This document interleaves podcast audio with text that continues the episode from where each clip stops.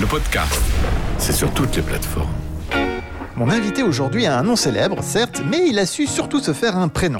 Jim Bower, finaliste de The Voice cette année, a impressionné le public. Près de 6 millions de personnes chaque samedi sur TF1 ont découvert ses versions de Tata Yo-Yo, Cry River, Aline ou encore It's a Man's Man's World. Il m'a donné rendez-vous dans le 18e arrondissement de Paris pour parler musique, projet et de son expérience dans l'émission. C'est parti. Dream Co, le podcast.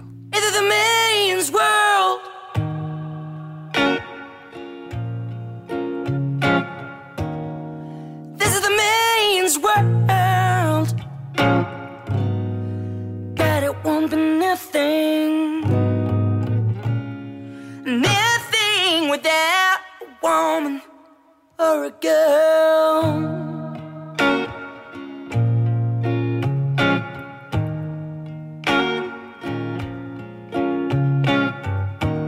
You see me meet the cars, take a show for the road.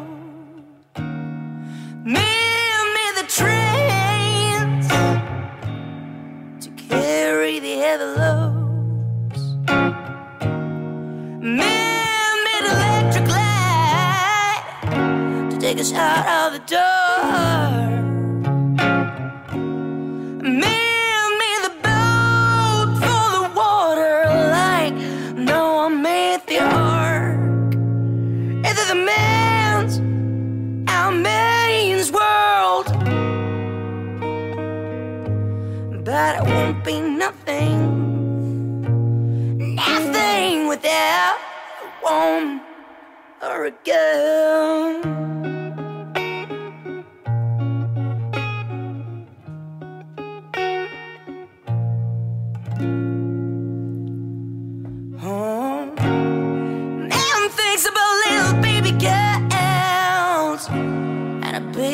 boy.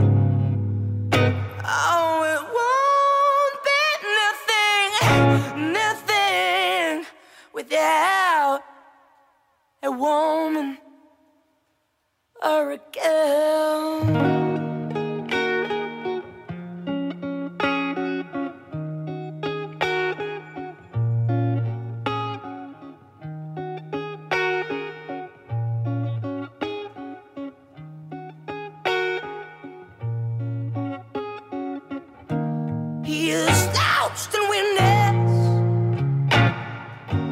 He is lost in the beating.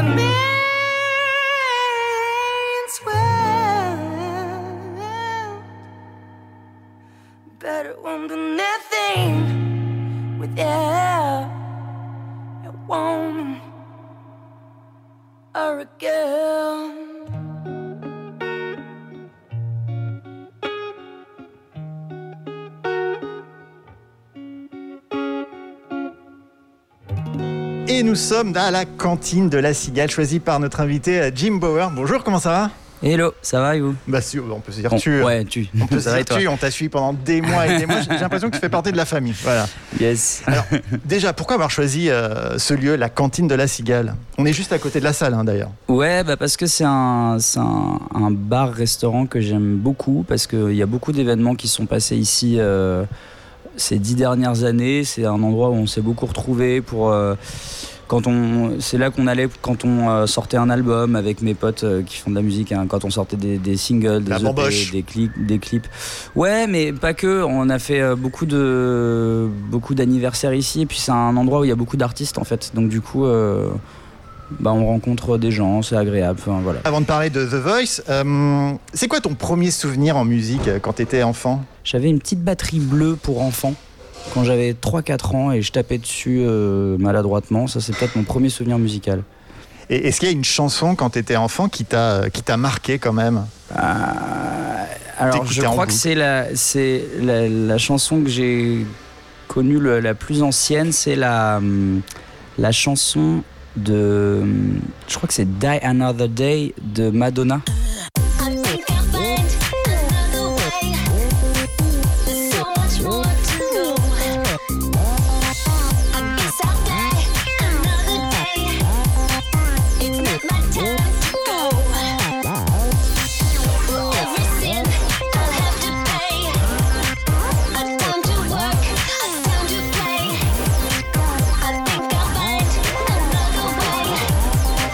Classe, ouais, c'est ça Voilà, de, de la BO de James Bond. Je crois que c'est un des premiers CD euh, que j'ai demandé euh, à mon père de m'acheter, je crois, à l'époque. euh. C'est à quel moment justement que tu as eu ce déclic de te dire Ok, les amis, vous savez quoi? Je me lance dans la musique. Eh ben, en fait, j'avais 12-13 ans et en fait, j'étais un peu en kiff sur la fille de mon prof de musique. Euh, qui lui, euh, qui, enfin, qui lui avait fait une, euh, un petit atelier d'informatique musicale. Il appelait ça comme ça, et donc c'était globalement de la production, de la MAO ou du beatmaking.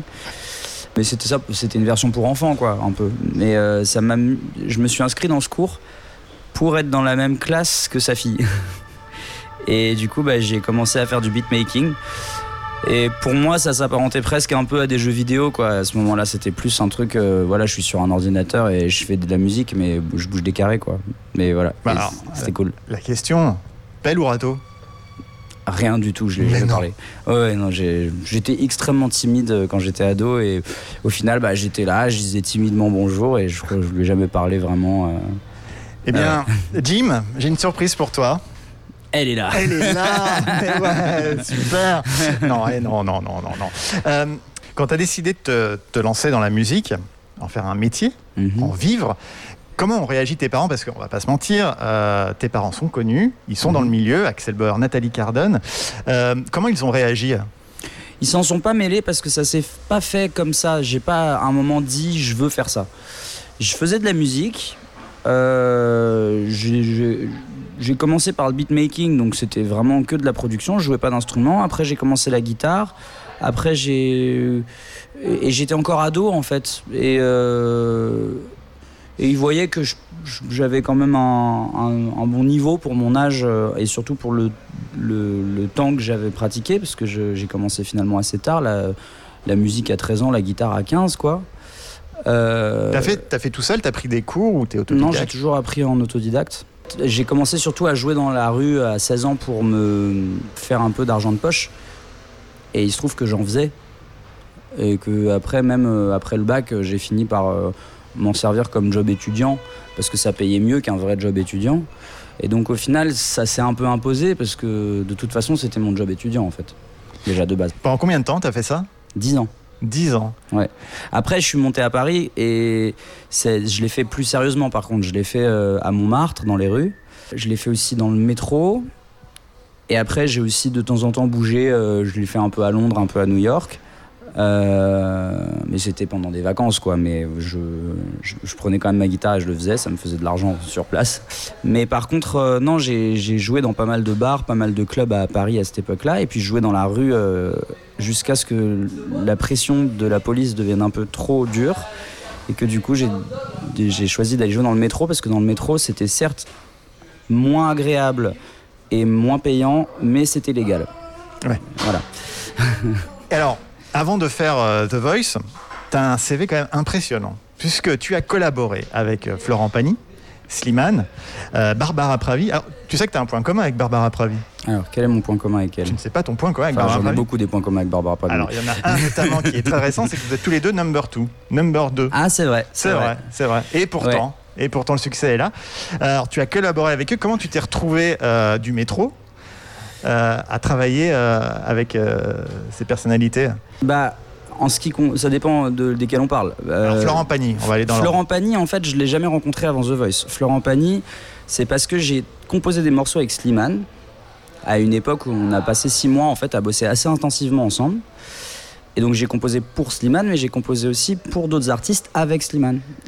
Et c'était même pas forcément des morceaux toujours qui étaient composés pour l'artiste sur, lequel ça s'est placé en question. Alors là, en l'occurrence, le morceau pour Florent Pagny, on l'avait bien composé pour Florent Pagny, mais c'est Slimane qui l'a proposé à Florent Pagny.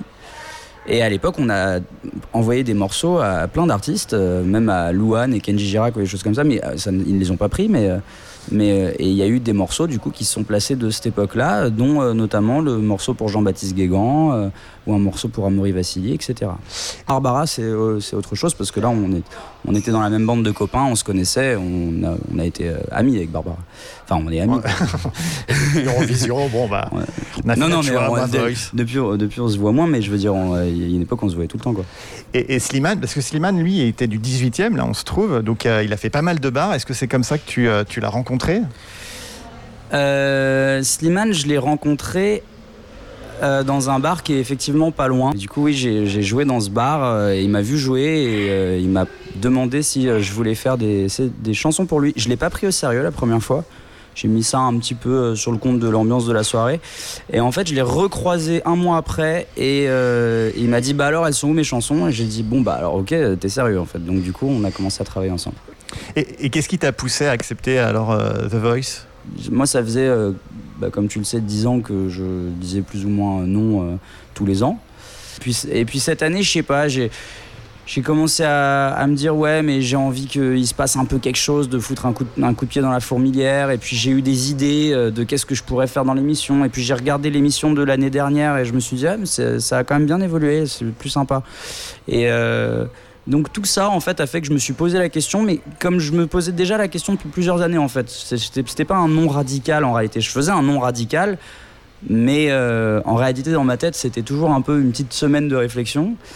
Et cette année, la semaine de réflexion, elle a amené à, à un oui en fait. Co- Comment t'avais été euh, repéré?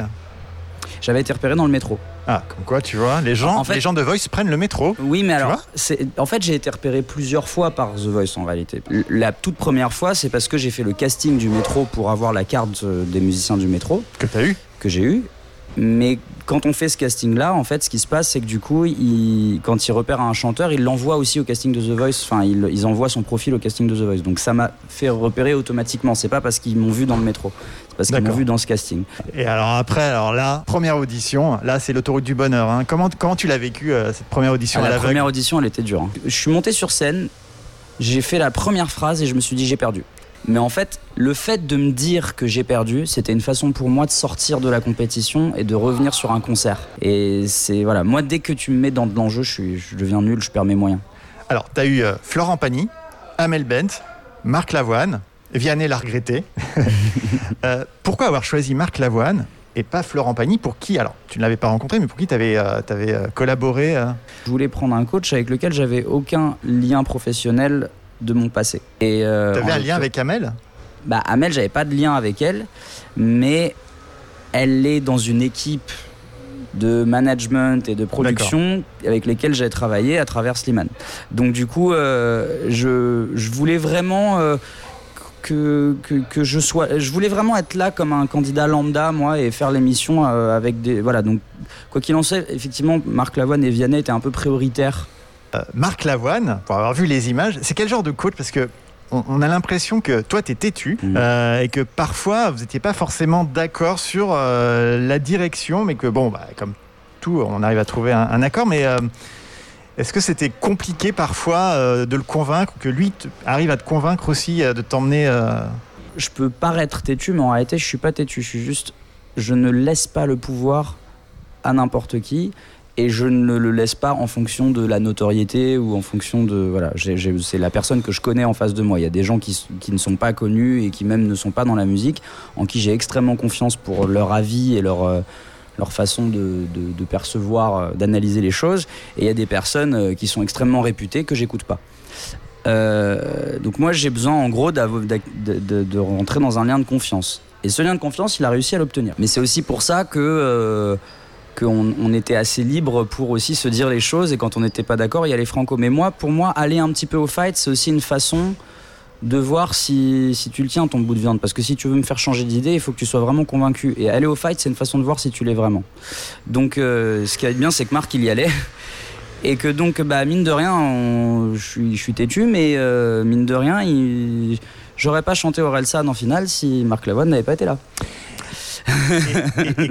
Et quand tu lui as proposé euh, Tata Yo-Yo, alors moi je me souviens de Tata Yo-Yo comme ça. Tata yo-yo, qu'est-ce qu'il y a sous ton grand chapeau? Tata yo-yo, dans ma tête y a des tas d'oiseaux. Et toi, tu as transformé Tata Yo-Yo comme ça. Tata y a sous ton grand chapeau Tata yo-yo, dans ma tête y a des tas d'oiseaux.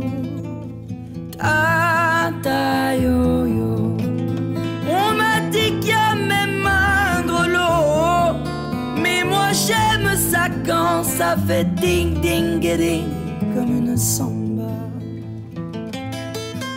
J'ai mon boa, vieux chapeau, ma robe à fleurs, mon mégot, mon parasol et mes fossiles. Et une boussole sur mon nombril. Les Brésiliens m'ont surnommé la folle de Rio. Mais les enfants me donnent un nom plus rigolo.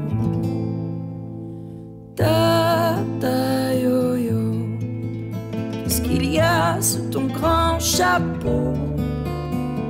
Tata yo-yo, dans ma tête y a des tas d'oiseaux.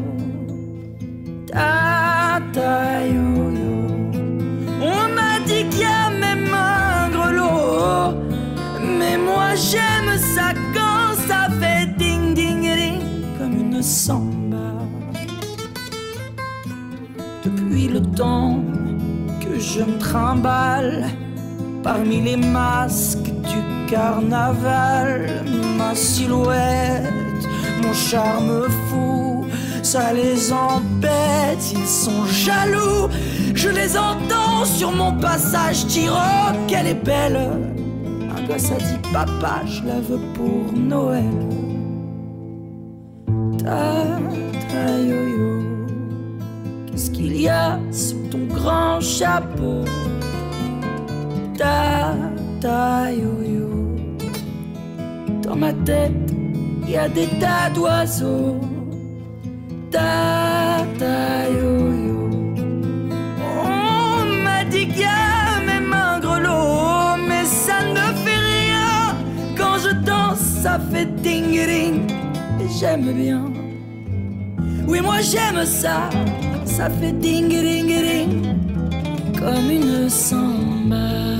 Euh, quand tu lui as proposé cette version, euh, qu'est-ce qu'il t'a dit Enfin déjà quand tu lui as dit, écoute Marc, euh, je vais faire un Nicordi, Tata Yo-Yo. Et ben, je lui ai pas dit. Ah tu lui as pas dit.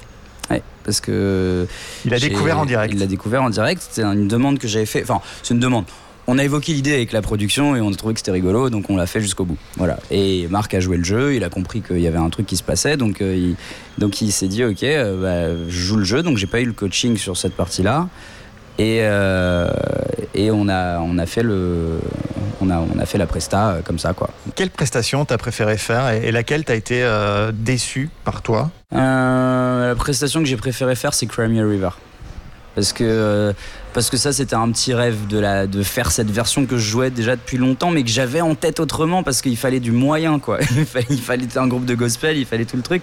Donc même si je l'avais fait en, en studio et que je savais exactement qu'est-ce que ça pourrait donner mais j'ai jamais eu les moyens de le faire. Et là soudainement The Voice ça m'a permis d'avoir non seulement les moyens de le faire mais en plus dans un bête de costard en sommet d'une pyramide avec une lune derrière moi et des danseurs. Franchement, j'ai été servi quoi. Donc euh, non, ça c'était vraiment le kiff, euh, le kiff absolu. Et après la prestation que j'ai j'ai aimé le moins faire, bah en fait j'ai beaucoup souffert au blind quand même. Ah ouais, J'ai beaucoup ouais. souffert de stress dans sa- sur cette prestation. J'étais très très stressé avant, beaucoup de mal à redescendre après, euh, angoissé même à la diffusion. Enfin voilà, c'était un peu la première de tout et celle-là je l'ai un peu prise euh, en mode choc quoi. Mais la chanson je la kiffe et j'ai l'habitude de la chanter. C'est même celle avec laquelle je suis presque le plus à l'aise. Mais euh, Les, les projets aujourd'hui, il y a un album en préparation. Est-ce que tu peux en dire plus? Ça va être un mélange de, de mes influences principales qui sont en gros la pop, l'indie rock ou l'indie pop et, et un peu l'urbain. Mais globalement, euh, moi je me définis comme un chanteur de indie vocal pop, ce qui veut rien dire. Mais au moins il y a indie dedans, il y a pop dedans et vocal parce que le seul point commun c'est ma voix. Pour terminer, Mhm. je t'ai demandé quelque chose. Ouais. C'est euh, ton coup de cœur, c'est de nous lire un texte qui te touche. C'est un texte en fait que j'ai. euh, c'est un texte de Rainer Maria Rilke, euh, qui est un poète. Euh, et euh, je suis pas un grand connaisseur de ce poète, mais c'est en fait un texte que j'ai vu lu par Laurent Terdzieff dans une émission. Je sais plus quelle émission, mais j'ai vu l'extrait sur YouTube quand j'avais 20-21 ans et que j'étais au cours Florent. Et c'est un texte que j'ai appris à l'époque. Je m'en souviens plus euh, par cœur du tout, mais à l'époque je l'ai appris par cœur et je l'ai joué même, je crois, au cours Florent. Et je trouvais ça sublime. Voilà. Eh bien, on se quitte avec euh, ces textes. Merci beaucoup.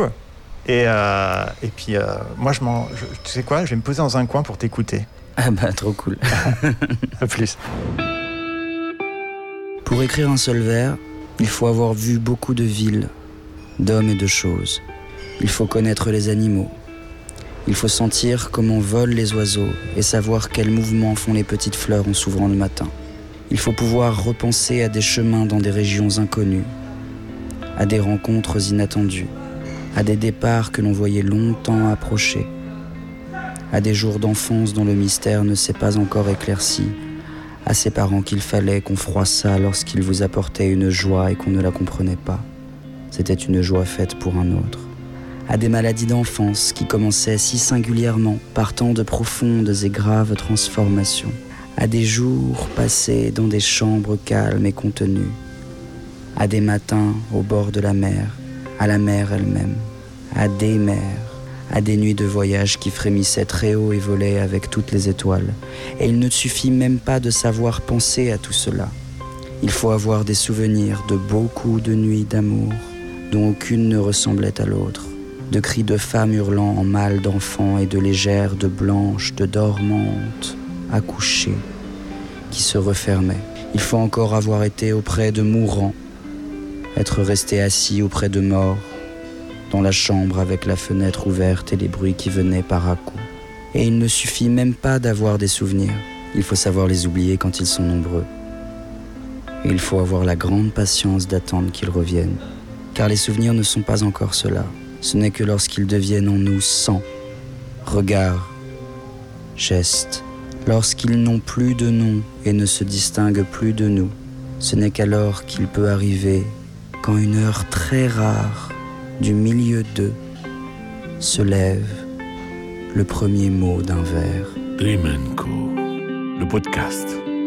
Musique et culture.